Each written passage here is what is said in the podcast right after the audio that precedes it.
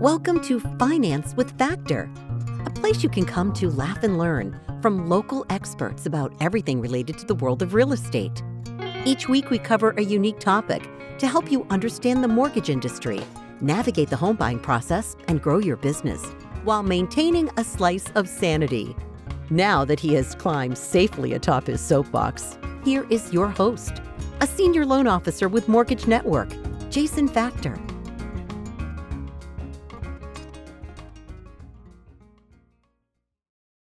Hello and welcome to this episode of Finance with Factor. Thank you very much for joining me. Before we even get started, I should mention a huge thank you to everyone who's listened and subscribed over the past year. Believe it or not, this is episode 99, and that blows my mind. But we've also been running a promotion that I'm very happy to continue into the new year, that for every new subscriber, we will donate $10 to the Friends of Boston Homeless. Last year, we donated enough money to help someone get off the street and into permanent and safe, dignified housing. So thank you to all the listeners and subscribers who were part of that contribution. I really sincerely appreciate it. And I'm sure that everyone out there who's affected and impacted by your following this podcast and therefore philanthropy, we appreciate it, or they appreciate it as well. Today, I want to talk a little bit about something near and dear to my heart. Before I got into lending, I was an aspirational madman, Don Draper. I wanted to go into advertising, and I thought that it was just the coolest profession ever. I still am a junkie for watching commercials. My wife despises it, but I'll sit there and analyze the commercial more than I will the show she's watching. It's like, well, she'll be watching Grey's Anatomy or something, and I'll be commenting on the commercials while the show's on. She's like, would you just stop and go away? The point is, commercials have a message. They have a meaning. And those messages and meanings, they're not accidental. And if they miss the mark with me, it's probably because they weren't for me. Today, my guest, Lindsay, is Group Strategy Director with Mullen & Lowe. It's an advertising firm out of Boston here. It's a local firm with a national presence. Lindsay is an executive on a number of national brands. She's also a client and has graced me with her presence and knowledge today. And I hope to grift off of it in a way that benefits everyone who's listening. If you're a small business owner out there, a realtor, anyone in the real estate profession that sits down and makes a marketing plan, I assure you today will be worth a few minutes of your time. Lindsay, welcome to the podcast. Yeah, thanks for having me, Jason. Psyched to be here. Well, perhaps before I dive into content, I should give you a chance to share a little bit about yourself and sort of where you're coming at from your perspective on marketing and your experience. Sure. I'm actually glad for once to have an audience in you that understands what I'm saying. Most people probably won't get it even after I explain it. So I work in at an advertising agency, and I work in strategy. And basically what that means, it sounds maybe a little vague, but I'm the voice of the customer in every single piece of creative work that we put out into the world. So I make sure that not only our clients understand them, but our work is going to resonate with them, to your earlier point, and that they just generally feel seen and heard. I think oftentimes advertising gets, could get a bad rep, and that folks feel like they're being actively sold to. Mm-hmm. And my job to help us avoid that, to give the creatives a nice little box to play in so they can be as creative and interesting and memorable as possible. And that's, so you mentioned the word memorable. To me, that's sort of the thing, right? There are certain ads that are super sticky. I think about this is just showing me and where I am in my life, but the movie Inside Out, how the little archivists keep shoving the Trident gum commercial up into, or whatever, Fix-It-Ent gum or whatever it is, up into the kid's head. And she just will randomly be humming it as she walks down the street. There are certain things in advertising that are innately sticky. But usually that's because they hit you at the right time, or they hit the right people, right? Like that gum commercial might be sticky for a number of people, but if you don't chew gum, it might not be as sticky. When you start with a product or a service or a client, where does that marketing plan really start? Does it start with the idea, the creative, Or does it start with the audience that you're going for? Like, how do you sort of get over that writer's cramp of starting with a blank page? So hopefully you see this answer as opportunistic versus overwhelming, but never the same place twice in my experience. So I think that, you know, it's exciting to be a strategist in that we're solving problems and we're analyzing whatever a business goal is or whatever a consumer cultural tension or truth is and figuring out where our place is, how we can solve it and what to do about it for our clients. And so I would recommend always understanding who you're speaking to and really doing your due diligence to put your empathy hat on and skim beyond the surface observations and really get at some insights and learn who these folks are, who your prospects are. That kind of sounds maybe a little backwards from the way I would assume a lot of people think about it, right? Because a lot of people probably think about it, let's say I'm attorney law firm X or business Y. They think of it as, how do I get clients to me? As opposed to the other way around. It sounds like you're saying, how do you solve a problem for the consumer? Yeah. And, you know, it's personal preference, but as a empath myself, I usually find that starting with, where people are in their, in this case, you know, home buying process or whatever the journey is that you're looking into or looking to be a part of. And the best way to do that is just to kind of, you know, it's just like any other relationship in your life, just kind of get to know who these people are and what the situations are, what the context is. And then you can sort of think about, all right, well, what's my role? What are competitors doing? What else is going on in the world that I need to be aware of or kind of ride the cultural wave? And so it's you're solving the problem. And then you mentioned audience as well.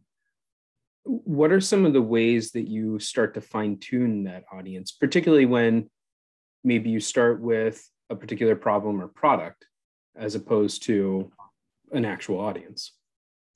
Yeah, I think this is something that we're constantly evolving. And as a strategist, it's sort of my job and really everybody's job who's in marketing to stay smart on different ways to get to know people. You know, there's the traditional surveying and leveraging other secondary research resources out there, and that's all well and good.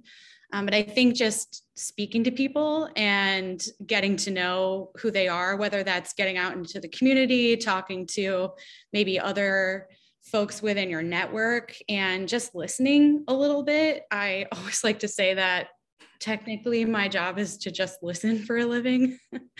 And actively doing that is quite difficult. So I think that the first step is remembering that there's a person in every prospect. You know, Think about words like target or demographic or home buyers. Those kind of give me a little pause. They're so impersonal, but you can't help it, right? Like we all speak in acronyms eventually, whatever profession we're in.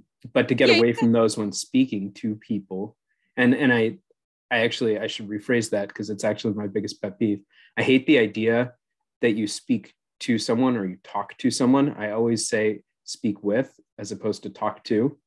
And to me, that's kind of what you're talking about here is you're trying to open up a conversation by getting to know the audience that you're going for, right? And then how do you then, so to make this a shorter question, you're building a market plan. You start with a blank slate. You now have a problem. The problem might be, I want more customers. Or it might be people are super stressed out. You're fine-tuning that audience, but we talk about home buyers necessarily. That's kind of broad, right? Do you find instances where maybe that's too broad or to actually market to as a concept? Or are there times when you want to narrow that down to maybe subsets of home buyers so that whatever you're doing out there, whether it's a social media post or actual marketing materials, that they're targeted to the right people? Yeah, that's a good question. I think broadly, it's important to know some certain things about home buyers, whether what life stage are they in, what are they looking to spend, what type of home or property are they looking to purchase? Is it a first sale or their second or third buy? Okay, those things are relative and all well and good, and they're a way to help you start narrowing down the massive population mm-hmm. that is all the people out there that you could potentially work with. But I think once you've done that, then you can start thinking about, how else might you get to know these people? Furthermore, how might you refer to them differently, to your point? So I think this is where I would recommend getting creative with mm-hmm. it. And that you could start, my point is starting, the creative process early with your thinking and not just saving it for the end with your experiences and your messages and things like that. So for example, if homebuyers had a love language, what would that be? How do they prefer to be communicated with? Are acts of service important to them? Or is it words of gratitude? So I think reframing how you're getting to know people could be a really interesting way to start. If you're just not into getting that creative with it, I think, thinking about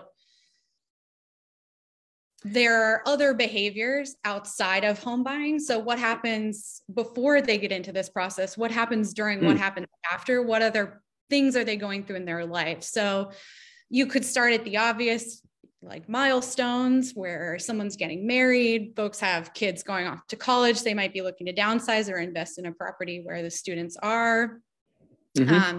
And then once you get into those places, then you can dive deeper into, okay, if someone's an empty nester, well, what kind of empty nester are they? Are they really adventurous? Are they sort of wild and free with their funds? and so in. what you're doing there, and I'm impressed because none of this was planned, which to anyone who's ever listened to my podcasts, you clearly know is true. I don't plan much of these conversations, but what Lindsay just did there to me was impressive because she took the concept of home buyer and said, sure, you can brand yourself as a real estate professional and target home buyers, but that's so broad. Now let's subset that market and then find a way to target those markets. And again, whether that's through digital spaces, print, or even just referral-based marketing, you're able to then say like, okay, here are my VA buyers. How do I speak specifically with them? How do I communicate better? What are the anxieties of someone who's downsizing?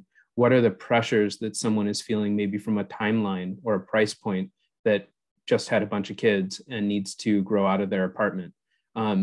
Or move to the suburbs or move back into the city, whatever it is, right? Like school district versus downsizing, those are two very different conversations. So how you communicate with those groups can be unique. And to open up the conversation, we talk about being sticky. A VA ad to a first-time home buyer who's not a veteran, not very sticky. Jason Factor as a realtor, not going to stick very memorably with that buyer because I missed the target, right? Yeah. I think that, go ahead. No, after you. Yeah, I think that another way to think about it too is that everything you're saying is critical to keep in mind, but also these things that you learn about your audience can be applied almost immediately.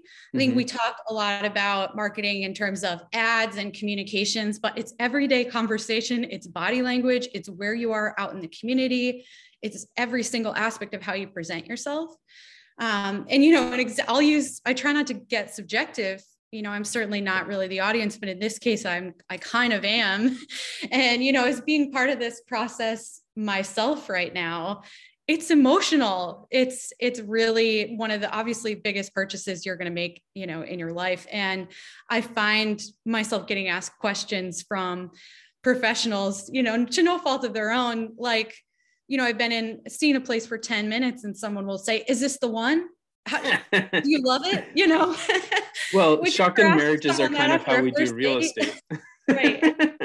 It's sort of like you walk in, you go on a first date, and then 10 minutes into that first date, you're not only married, but you're having kids.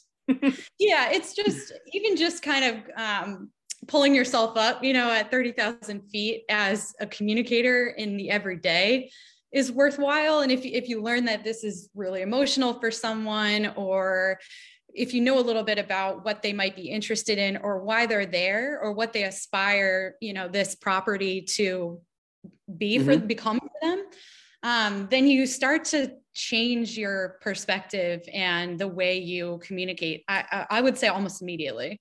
And so we talked about subsetting the target audience, or dividing out the target audience into maybe demographic categories necessarily, like the type of home buyer, where they are, what they're looking for.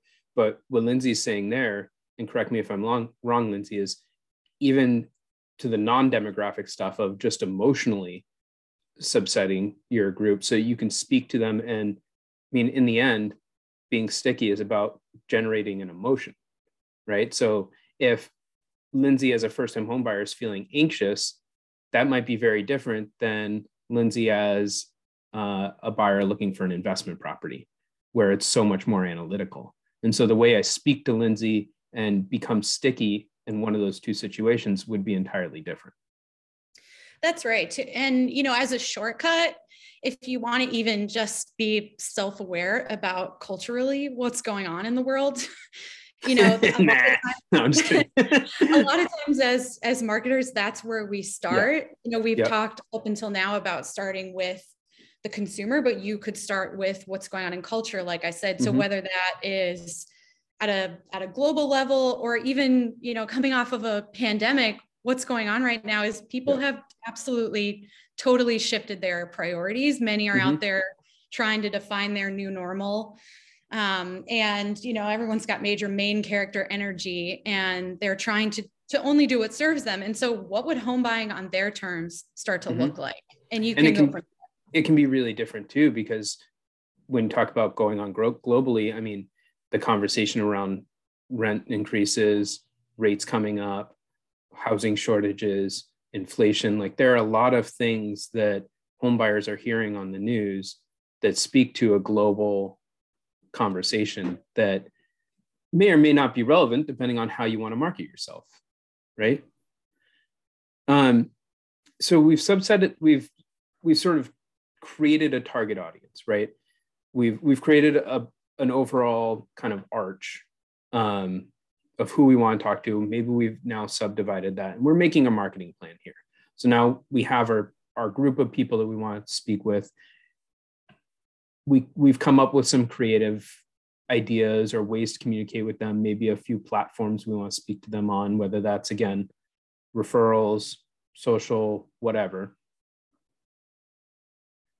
How do we know if we've hit the mark? Like, I can give you an example, because that's a very broad question.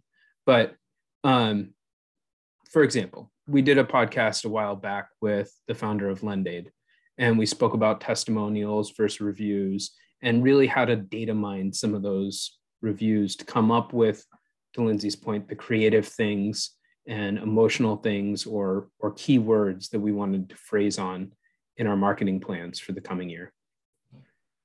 Now that we've kind of found those words, what are some ways that we subtly introduce those words to make sure, from a strategy standpoint, we're staying on brand?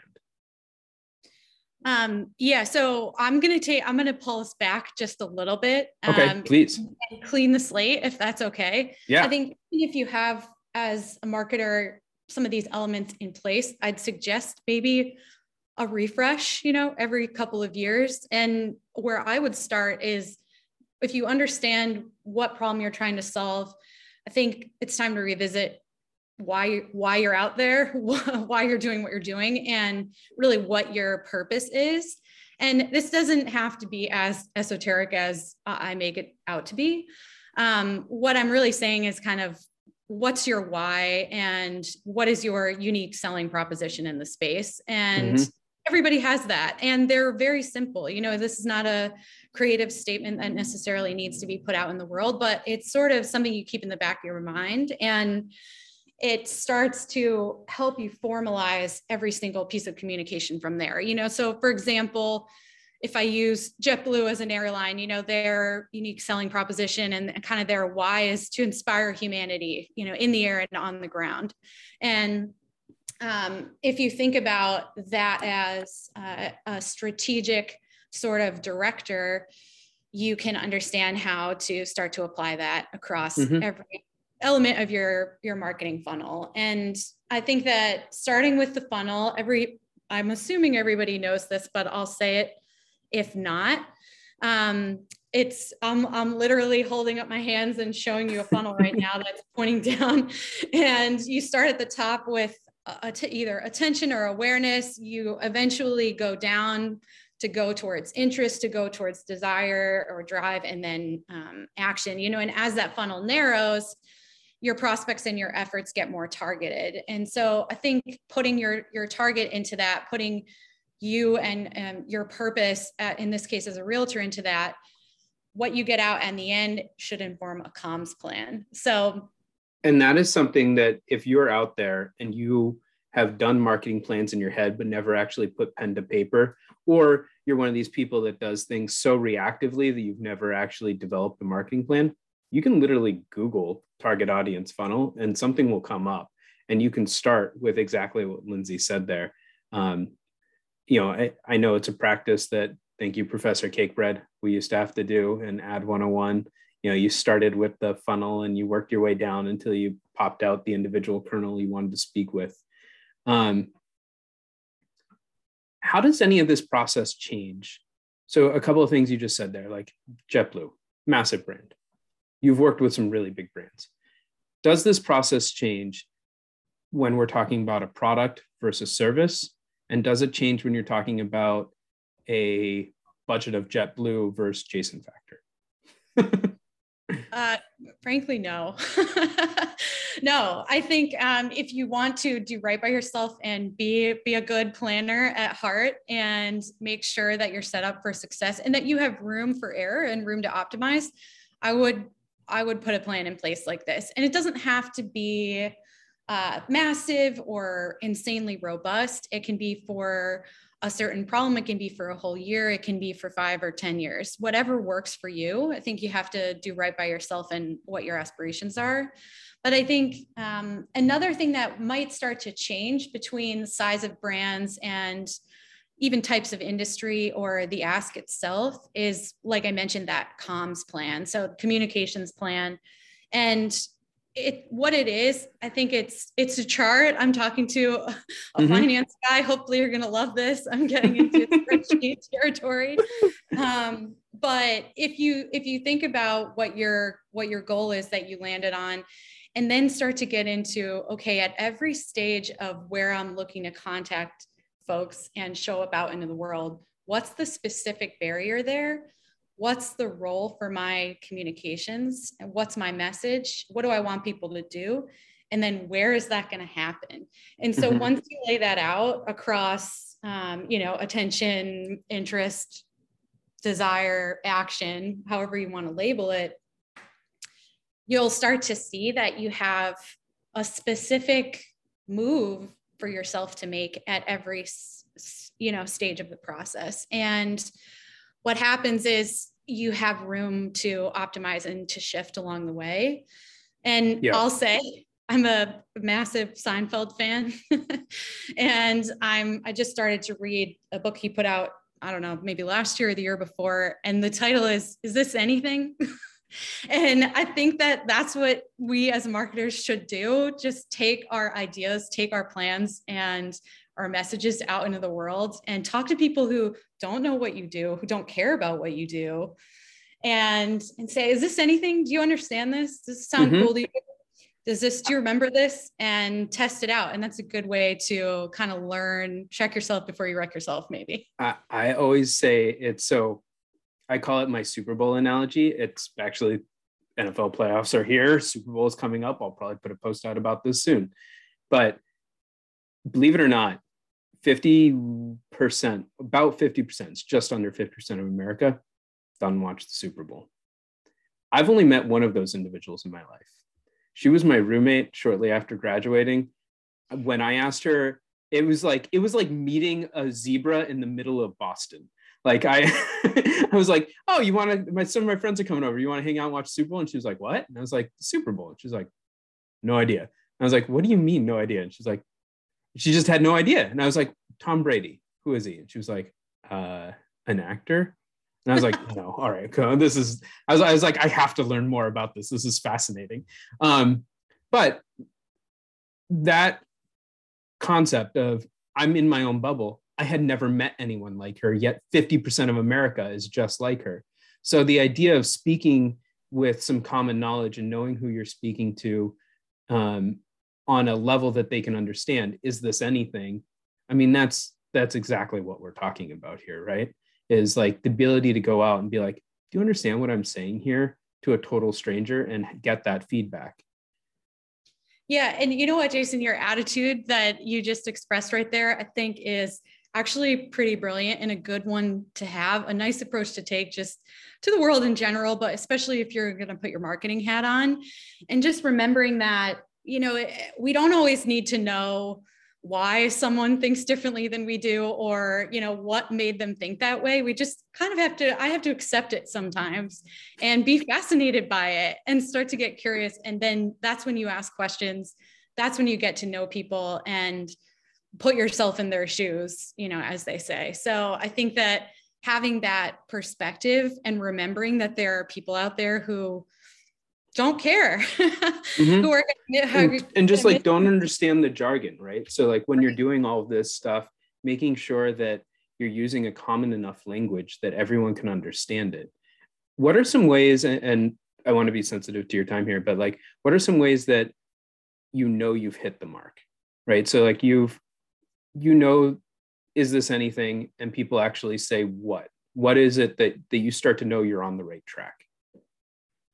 I think it's of course different given the size of the brand or the amount of communications you have out in the world. You know, for a massive brand that we might work with, either on a national or local level, you'll see social conversation pop up, mm-hmm. and people start to share, or, you know, press wanting to cover whatever our conversation is, and that's all well and good. Yeah, I think on a local level, if you're getting a lot of referrals, if people are coming into your open houses, maybe off the street, or reaching out to you actively to work with you or partner with you in some way, I think you're on the right track. Yeah, you're on the right track. It's all in parallel, right? Like what I'm pulling out of this conversation is that, yes, Lindsay works on a massive global brand and she has a big budget with zeros at the end, but everything we're doing on a guerrilla warfare marketing grassroots level, it's all done in parallel. Right.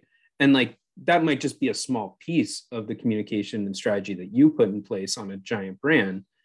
But, and that might be 100% of our strategy on a, you know, locally budgeted kind of outreach, but the actual planning process and the strategy remains the same.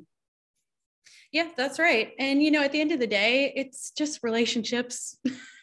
We're just building and managing relationships. And If you remember that there's a human on the other end, whether that's billions of humans or just a few that might be in an open house with you for the day, and you actively treat that relationship like it's a two-way street, you continue to add value, and I guarantee you'll start to see engagement on the other end and as much investment in that relationship as you initially put in. And I think mm-hmm. that's where the long-term value starts to build up. That's something that we want to continue to manage and incubate for kind of a great word for it over time.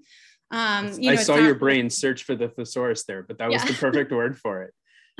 Yeah. I mean, you know, at the end of the day, folks are buying homes in this case. And of course that is transactional in nature, but to your earlier point, these things are extremely emotional and human, and it's a relationship. So I think applying your personal touch to how you might manage your relationships as a professional is pretty much the best way to stand out and to win. I cannot think of a better place to leave off the conversation than to let real estate people think that they might win. So giving you all. Thank you, Lindsay, for making time to swing by. If you have any interest in following Lindsay on social media or following any of her work, by all means, if you're a big enough product out there to hire an actual ad agency, Google Mullen Lowe, ask for Lindsay, make sure she's on your account team, and I promise you, you'll get a good product out of it. Otherwise, thank you very much for tuning in. Again, please click subscribe, follow wherever you listen to podcasts. $10 will go to a wonderful cause to help people that are less fortunate find their dream home and get off the street into safe, dignified housing. So thank you very much, Lindsay, for making time to swing by. Thank you to everyone for listening. Next week, episode 100, I have a very special guest coming on, a friend and my first ever verified blue check mark of a guest. So stay tuned for an Emmy Award winning guest to join us next week and talk about something that I think will be relevant to everyone. Lindsay, thank you very much. I look forward to checking in with you again soon. Thanks, Jason. Congrats on 100 upcoming. Thanks. I'll talk to you soon. Thank you for listening to this episode of Finance with Factor. Please remember to like, rate, share, and subscribe. Then if you really like us, unsubscribe and resubscribe again. Of course, that can be our secret, but it helps our ratings. Have an idea for an upcoming topic you want us to cover? Post a comment. For the full video version of this episode or any of our previous episodes, please find, like, and follow Jason on YouTube or Facebook at Jason Factor Mortgage Network and on Instagram at Finance with Factor. All content on Finance with Factor is self-published by Jason Factor, Senior Loan Officer, NMLS number 1401985. All rates, guidelines, and advice discussed on this episode is subject to change. For a full list of disclosures, visit the License and Disclosure page at jasonfactor.com.